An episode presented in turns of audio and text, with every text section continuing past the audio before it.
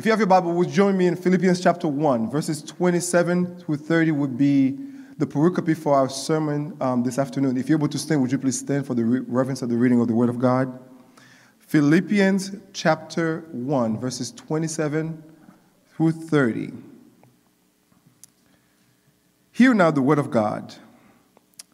Whatever happens, conduct yourselves in a manner worthy of the gospel of Christ. Then, whether I come and see you or only hear about you in my absence, I will know that you stand firm in one spirit, contending as one man for the faith of the gospel, without being frightened in any way by those who oppose you. This is a sign to them that they will be destroyed, but you will be saved, and that by God. For it is granted that it is granted to you on behalf of Christ not only to believe on him, but to suffer for him, since you are going through the same struggle you saw I had, and now hear that I still have. The word of God for the people of God. Would you join me in prayer? Father, there's no preaching without praying. And there's no preaching without your Holy Spirit. So, Spirit of the living God, fall fresh on me. Mold me, shape me, so that the words of my mouth, the meditation of my heart will be acceptable into your sight. O Lord, my rock, my Savior, my Redeemer. In Jesus' name I pray. Amen. As my son being a witness, um, you may be seated. I want to preach this afternoon from this subject. It's a battleground, not a playground. It's a battleground, not a playground. There's this philosophy, especially in the New Age, where we believe or we are led to believe that, you know, Christianity is like cupcake. Whatever flavor you want, um, however you want to bake it, um, it's as if God is your own personal Santa Claus and God is sitting there, whatever you wish to happen, and God makes it happen.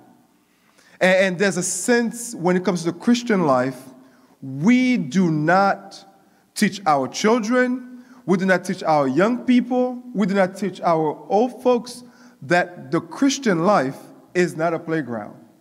A playground is where I take my kids so they play. They get on the swing and they play, they have fun. And don't get me wrong, there are times in life where you will have those moments.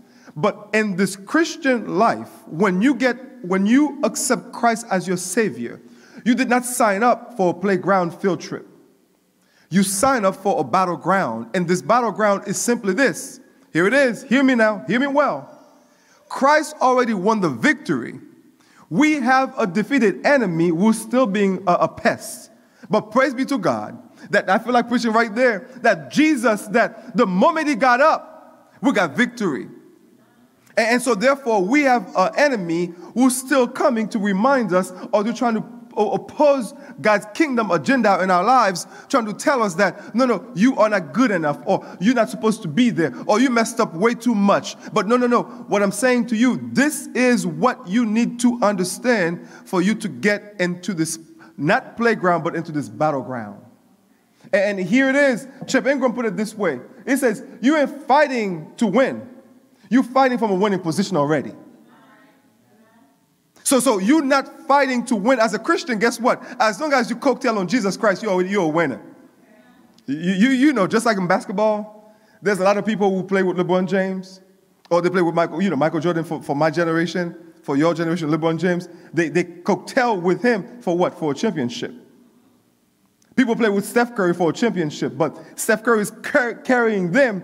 LeBron James is carrying them. What I'm saying to you is this: for us, we are on the undefeated team, on the winning team, and all you got to do is to believe in Christ Jesus. Now, as we talk about this Christian life, not a playground but a battleground, but he, watch this. In the book of Philippians, in the first sermon that I preach in the first Sunday of the year, we talk about fellowship. Fellowship uh, uh, um, in the body of Christ. In the first 11 verses, you see that when you become sons, you become sons and daughters, you are in fellowship with God. And, and then we see last week, we saw last week that as you trying for the advancement of the gospel, for the advancement of the cause of Christ, then you are servants of Christ. When you are serving Christ, you are, uh, Paul said this, I am a servant. I'm in chain for the cause of Christ. We saw that last week. If you, if you did not, if you missed that sermon, just go on YouTube. It's right there. So we see that we are servants of Christ. Here at the conclusion of chapter 1, Paul said, No, no, no. Now you, you, you graduated from servants, you're now soldiers. Um, nobody joined the army to go on vacation. You joined the army to fight. And here in our text, Paul is saying that the believer that we talk about with the mindset that, that, that moving with the advancement of the gospel, that believer can have joy even in the midst of battle, spiritual battle. You can still have joy. And the problem is what is happening. We have a lot of people telling you that, well, you can't have joy because you are fighting. No, no. Because you know whose you are, because you know where you stand, because you know that the victory is already won, even though the, de- the devil comes, you can still have joy because you tell him that, guess what? You've already been defeated. And, and here, Paul, and the three verses that, that we read this afternoon, Paul is telling them, I want you to think this as soldiers, you are soldiers defending the faith of the gospel. And, and Jude put it best the faith once delivered to the saints. That's one of uh, Almola's favorite saying. The faith once delivered to the saints. So, in other words, the faith that we have, we ought to defend that faith. And, and defending that faith makes us go into battle, into battle with the enemy. And, and so, so now, the enemy's job is to try to steal the joy that you have in Christ. And Paul, who had met the enemy in Philippi and now was facing the enemy in Rome, and, and so therefore Paul is saying to them, Watch out. The enemy can come to rob your joy, but the enemy cannot steal your joy. It's only, it can only take your joy if you let him. And, and, and, and so, therefore, we have to make sure that we get the right theology in order for us to combat the devil. With wrong theology, you're to lose. With right theology, you're, gonna, you're always to win. See, the problem is most of us have a feeling theology. How I feel, but not a knowing theology. A knowing theology is factual theology. A feeling theology is based on how I feel. I feel like chicken and rice after church. If it's legume, I may not like it. But, but see, what I know, no matter how I feel, Jesus still reigns. And because he does, I have the victory. And, and Paul, and I'm going to get to the text in a moment, and Paul is saying this our behavior is predicated upon what we believe. You behaved, the way you behave is determined by what you believe. You have, you ever, you ever see a kid who have tantrum? It's based on what they believe. They believe if they have the tantrum, the parent's to respond. But if you're good old Asian, you have a tantrum, you believe there's to be some pow pow. You ain't have the tantrum in no public way because you're not going to embarrass your parents. Because you know they're going to embarrass your bottom. Now, this is not physical abuse or anything like that, but this is just a fact. Y'all know what I'm talking about, right? So, so then, how can a group of Christians fight this enemy? Well, Paul simply said this um, the word of God and prayer suffice. Uh, um, we'll get to the book of Philippians. We'll, we'll, study warfare in Philippians. But Paul says, word of prayer, word of God in prayer. And we must depend on the Holy Spirit to give us the power that we need. But, but an army must first fight together. And this is what Paul sent to the, to the church in Philippi. And here, and three, three uh, um, key essential things Paul bring, and we're gonna we're gonna see how to protect the faith, how, how to fight. Number one, for this to happen, you have to have consistency. Let the church say consistency. And, and, and, watch this, watch this. And the first part, Paul says, conduct yourselves. It's in the next, next slide. You see the verse, the, the first part of the verse. Paul says, conduct yourselves. And here, the word used could refer to discharging the obligation of a citizen. Because Philippi held the privilege status of a Roman, uh, of a Roman colony, its citizens understood the responsibility associated with citizenship. Paul here commended them, and this is the first commitment in the book of Philippians, to shift their perspectives from the earthly realm to the heavenly one. They should live in this world as citizen of another world, um, the heavenly kingdom. Their conduct should reflect where they're from. Now, you, you, you think uh, uh, I'm making this up. Let me illustrate this for you. Um, and, and a man in the army of Alexander the Great, who was also named Alexander, um, this man was accused of cowardly actions. He was brought before the great Alexander, um, who asked him a simple question What is your name? The man replied softly, Alexander. Alexander Great says, What is your name? I cannot hear you. The man says, Alexander. He says, What is your name? says, Say it louder. The man says, Alexander. He says, What is your name? The man says, Alexander. Alexander Great kept asking him, What is your name? The man says, Alexander, Alexander. Then you know what Alexander says? He says, Either you change your name or you change your conduct. If your name is a Christian, if you bury the Christian name, either you change your name or you fix your conduct. Because a Christian behaves as if they are not from here because they from a different planet. I don't know about you, but I, I love this illustration Tony Evans used. It says this, we are ambassadors. You, you, you, you, you know, ambassadors, uh, um, when you are an ambassador, you don't, you don't live in your home country. You get dispatched, dispatched to another country. You get sent to be the representative of your government in a foreign land. And here, here's the good news the piece of land where the embassy finds itself is not considered to be the homeland of the country where you are. No, it's not. It's considered to be the soil of your home country. In other words, even though you are in a foreign land, where you are belongs to where you come from. I wish I had a witness this afternoon. In other words, you come from heaven because you are a heavenly citizen. So you ought to behave like you come from a different planet. You cannot behave the same way like the world is. No wonder we have a world that's looking at our inconsistencies and refuse our faith. Because we ain't conducting right. You, you know your mouth ain't right, your body ain't right. And I'm not talking about what you do outside your body, I'm talking about what you do inside of your body. We have to conduct ourselves in a manner worthy of that. So you have to ask yourself this question Am I conducting myself in a manner worthy of the gospel?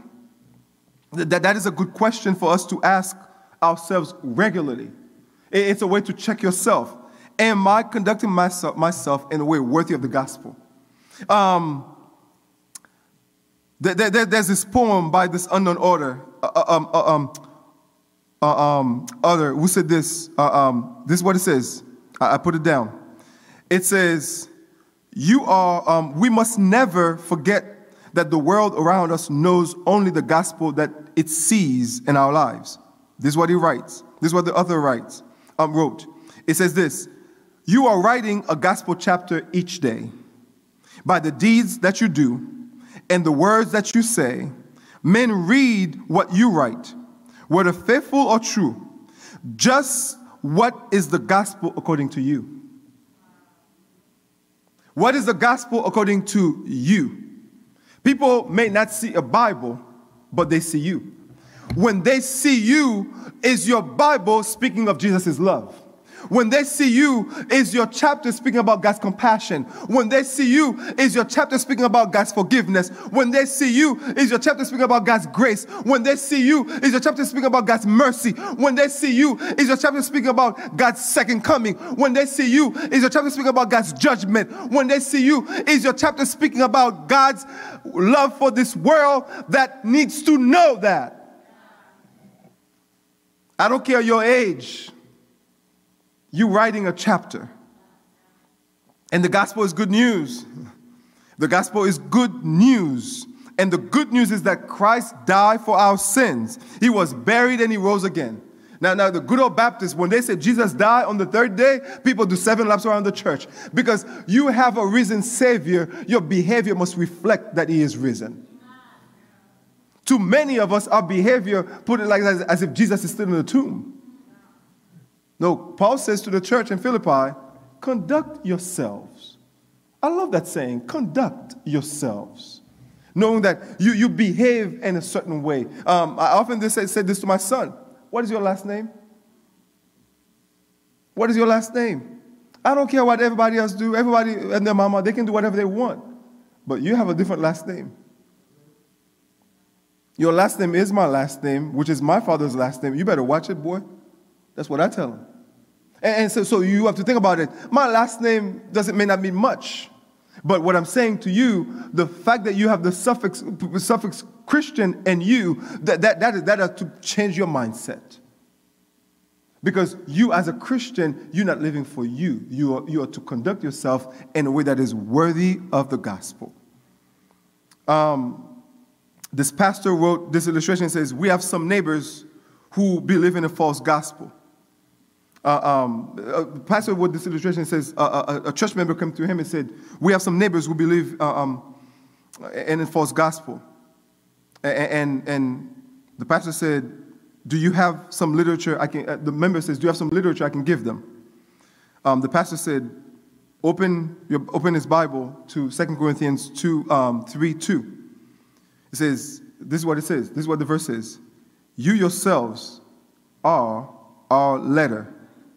Written on our hearts, known and read by everyone. He said, The best literature in the world is no substitute for your own. Let them see Christ in your behavior, and this will open up opportunity to share the gospel of Jesus Christ with them. Let them see Christ and you. Can the world see Christ in your behavior? Can the world see Christ when you're at work? Can they see Christ at your school? Can they see Christ on your social media? Can they see Christ in your relationship? Can they see it? Can they see Him?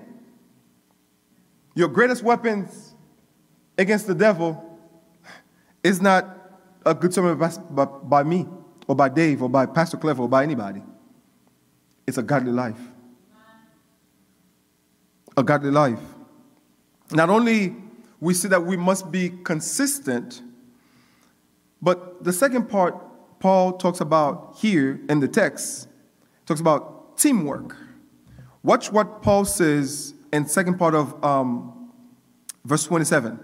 Then whether I come to see you, whether I come and see you, or only hear about you in my absence, I will know that you stand firm in one spirit, contending as one man for the faith of the gospel. The word here used contending is the word striving. That's the original Greek word, striving. And what Paul is saying here, Paul now is using this, this, this, uh, um, uh, um, is shifting from the previous word, uh, um, conduct, which is like a sense of political word, now shifting to an athletic word. And, this is what Paul is saying this word striving together or contending as one. Paul pictured the church as a team. He reminded them that it is teamwork that wins victory.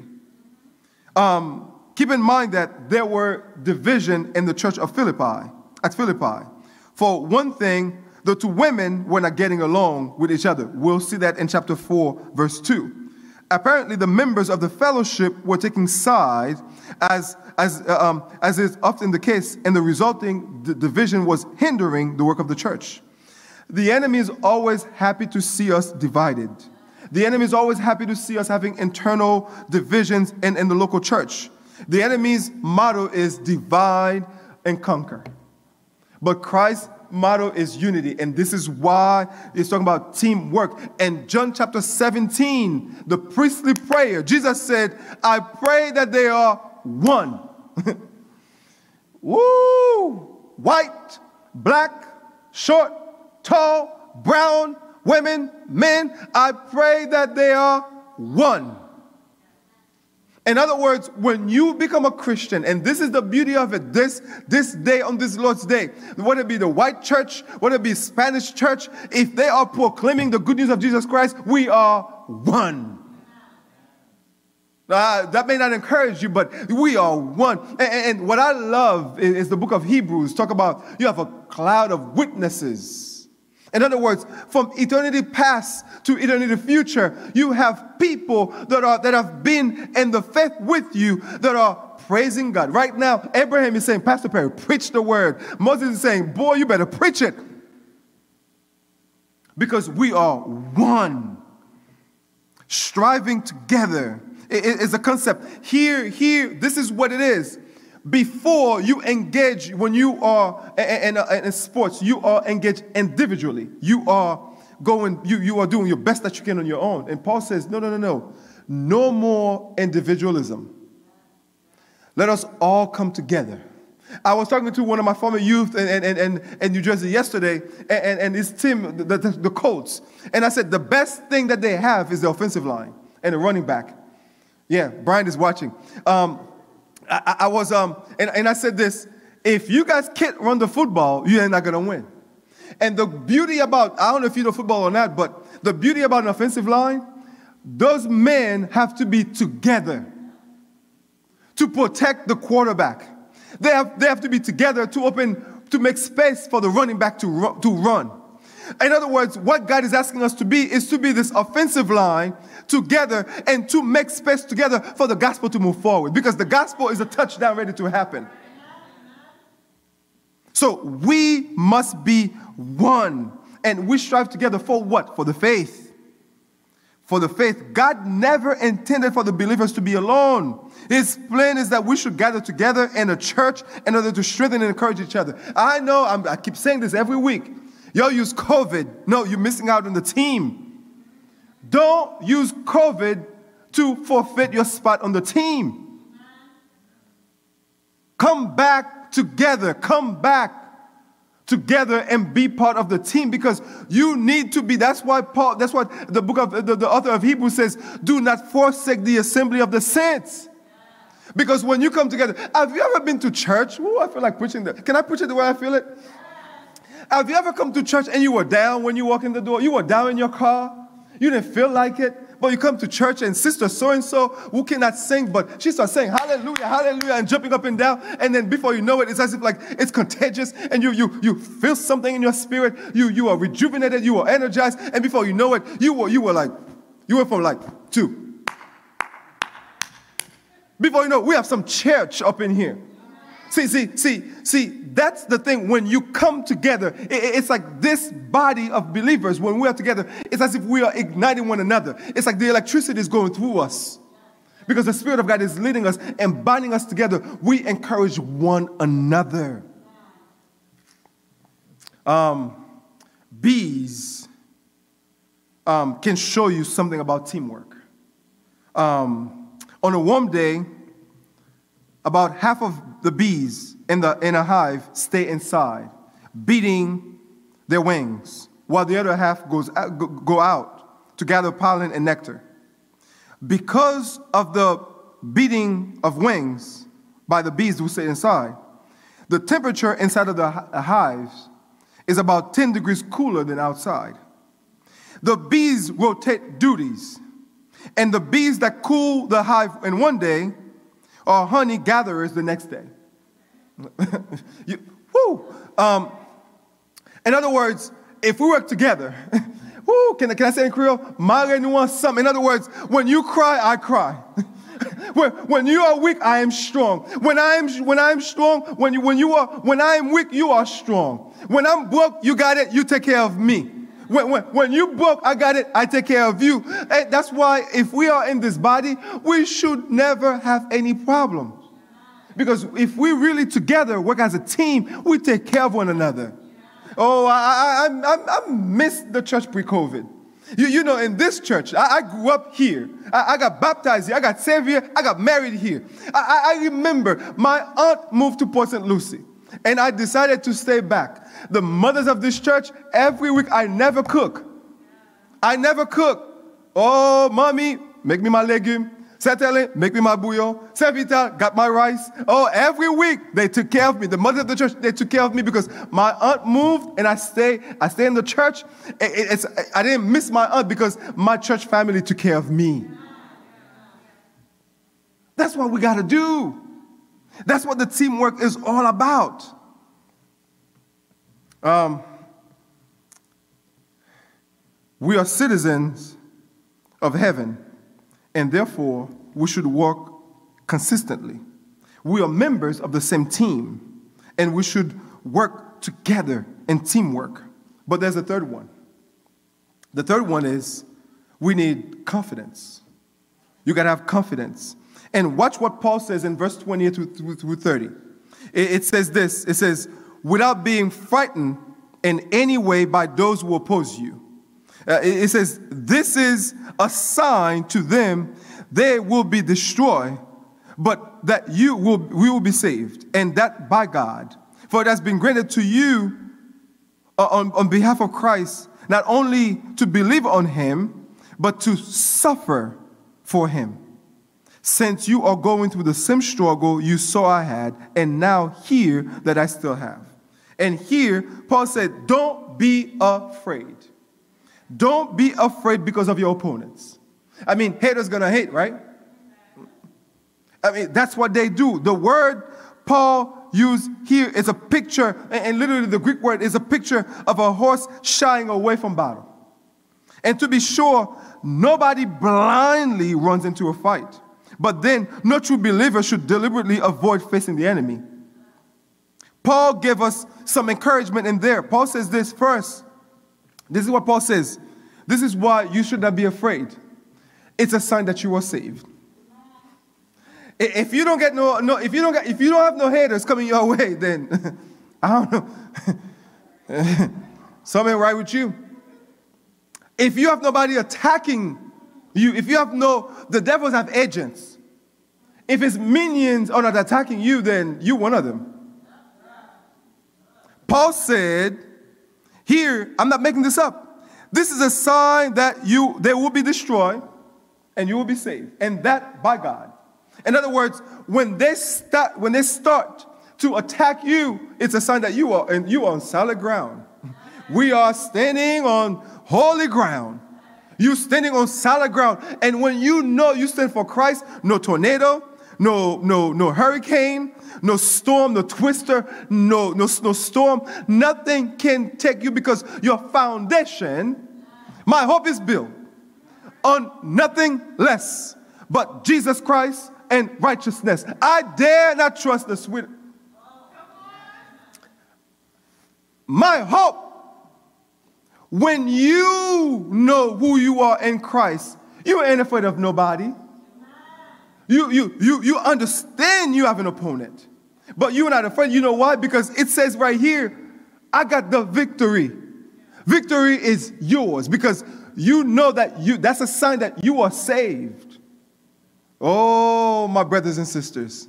If you live your Christian life and you got no struggle, because the enemy is always going to try to rob your joy. But the fact that you know on whose shoulder you stand. On whose shoulder you stand. Then you know that you only winning. Not because of what you've done, but simply because of what he's done.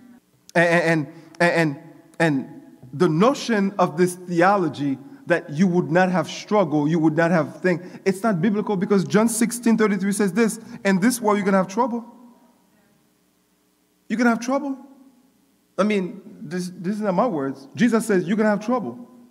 It, it, says this I have told you these, uh, um, these things so that you may have peace. In this world, you will have trouble, but take heart. I have overcome the world. amen, amen, amen, hallelujah. Thank you, Jesus. Ooh, I feel like being back to right now. Because Jesus overcome, I overcome. Because Jesus is, I am. Because of what he did, I can. Did you guys hear what I said? Because Jesus overcame, I overcome. Because of what Jesus did, I, uh, um, I can. Because of who he is, I am. Let me say it again, one, one, one more time for, for, for station identification. Because Jesus overcame, I overcome. Because Jesus did, I can. Because he is, I am. In other words, it's simply I am who I am by the grace of God.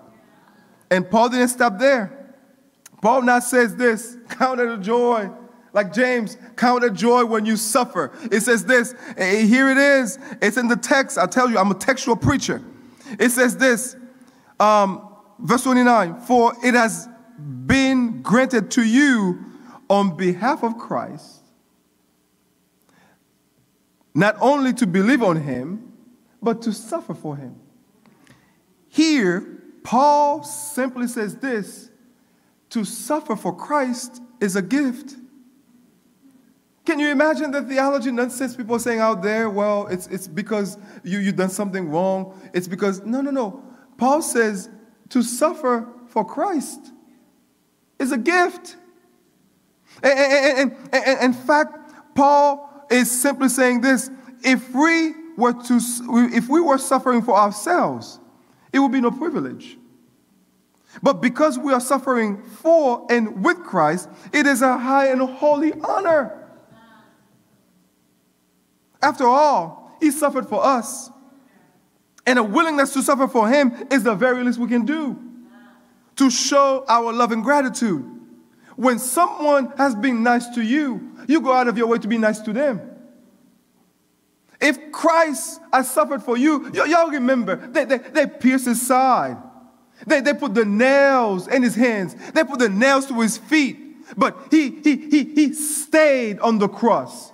He stayed there. And When he stood, when he stood, when he stayed at the cross, he took my sins. He took your sins, past, present, future, because of Christ. Because he stayed there. He suffered for you and I. We are where we are today. We are where we are today. So the least we can do suffer for him. And, here's the thing: the notion of not suffering for Christ is it's, it's mind blowing because you only here temporarily. You're only here temporarily. This is not your home. This isn't your home. You're here temporarily. Suffer for Him.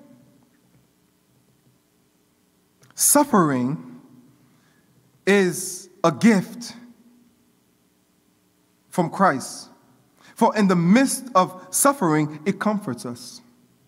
Suffering is actually a gift from God. For in the midst of suffering, He enables us to rejoice. Suffering is a blessing because it brings eternal reward. God sees suffering as a tool to accomplish his purpose, both in Jesus and in us. Suffering matures us in the present. And last but not least, suffering enables us to be glorified in the future. You suffer for God here, you will be glorified in heaven. You suffer for God here, you'll be crowned in heaven. You suffer for God here, you get the word to hear, well done, my son. Well done, my faithful servant. Suffer for Christ because it's a gift. James put it this way count it all joy when you face many trials and suffers for righteousness' sake. Count it all joy. You, you, you know, the, the, the, the modern day Christian, a, a little suffering. You, you, you now, oh, I'm afraid. No, suffer for Christ because he overcame and you can overcome. Um, when it comes to suffering, it says, Don't be afraid. It reminded me of Elijah. Elijah, because when we, we have to remember this, God will never leave you nor forsake you. And Elijah, Elijah, the great prophet in 1 Kings 19, the first 18 verses, uh, uh, um, it, because this will give you this mindset if you're in a situation where you feel that you the only one standing true for God. And take heart because there's encouragement. In Elijah's story, the prophet had experienced the Lord's protection and miraculous provision. And he had just won a great victory over those who had led God's people astray. But then, when we find Elijah running for his life and sinking into despair, convinced that he was the only one of God's prophet who hadn't been destroyed by the enemy, after having exhibited great courage, he suddenly was overcome with fear. We may have a similar reaction. It may occur in the early stages of an unknown venture or, or, after a great success. Suddenly we feel isolated vulnerable, alone, and afraid. But God came to Elijah, but God. But God came to Elijah in his darkness moment and gave the fearful prophet a word of encouragement. The Lord said to him, Watch this. I have reserved 7,000 in Israel, and all whose knees have not bowed to Baal. In other words, when Elijah thought he was by himself, God says, No, no, no, no, no, soldier, soldier boy, my army got seven, 7,000 strong. 7,000 strong who's ready to roll with you.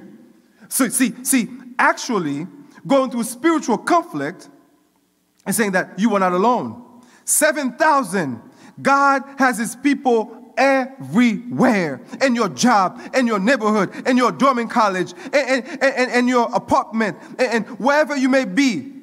You are never standing alone for Christ. Take courage. Other believers are in the same situation. And most importantly, God will never leave you alone.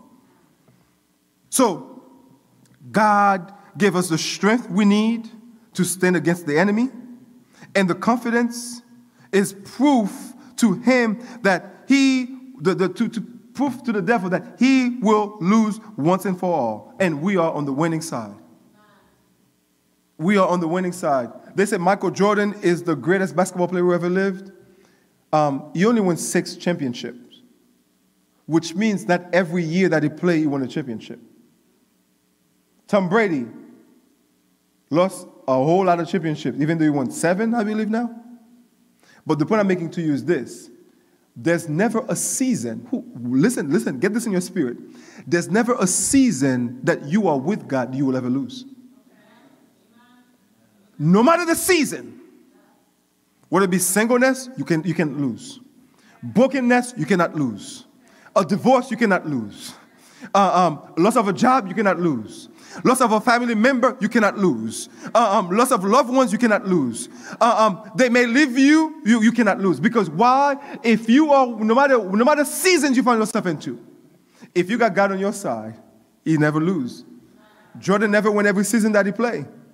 Jeter never won every season that he played. Uh, um, Tom Brady never won every season that he played. But Jesus, my God, he's undefeated in every season. And every season, you are still God. I have a reason to sing. I have a reason to worship. And that's why I'm done. The, the three things that we, we got is that the, teamwork, consistency, teamwork, and confidence. And how do you apply this? it's simply this constant communication, which means pray.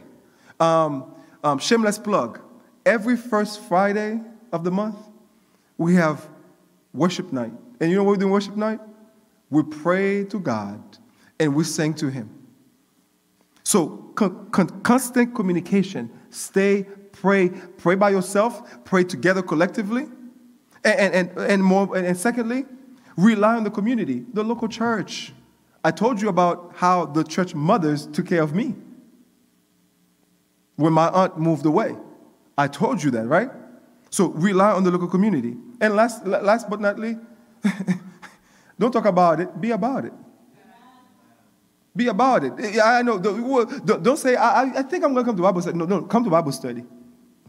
Don't, I think I'm going to come to church. No, no, come to church. No, no, I, I think I'm going to pray. No, no, pray. I think I'm going to read my Bible. No, no, no, read your Bible. Don't talk about it, be about it. Be about it. That's what it is. And so, I close. Whatever happens, a Christian should always act like a Christian. Let your behavior be such that it can identify with the gospel. That's what Paul says. Um, someone asked Gandhi, What is the biggest challenge for, Christ- for Christianity in India? You know what Gandhi replied? Christians. You are not in a playground, you are in a battleground.